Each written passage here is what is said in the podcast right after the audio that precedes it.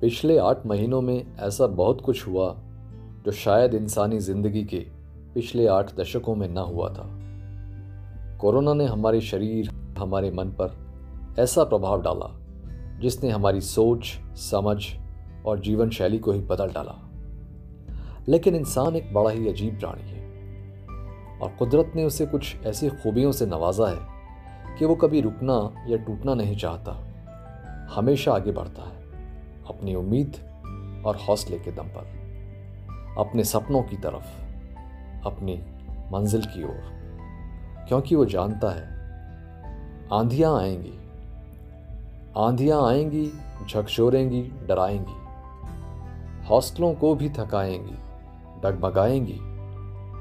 ज़िंदगी नाम है गिरने का और संभलने का खजा के बाद बहारें ज़रूर आएँगी। ख़ज़ां के बाद बहारें ज़रूर आएँगी।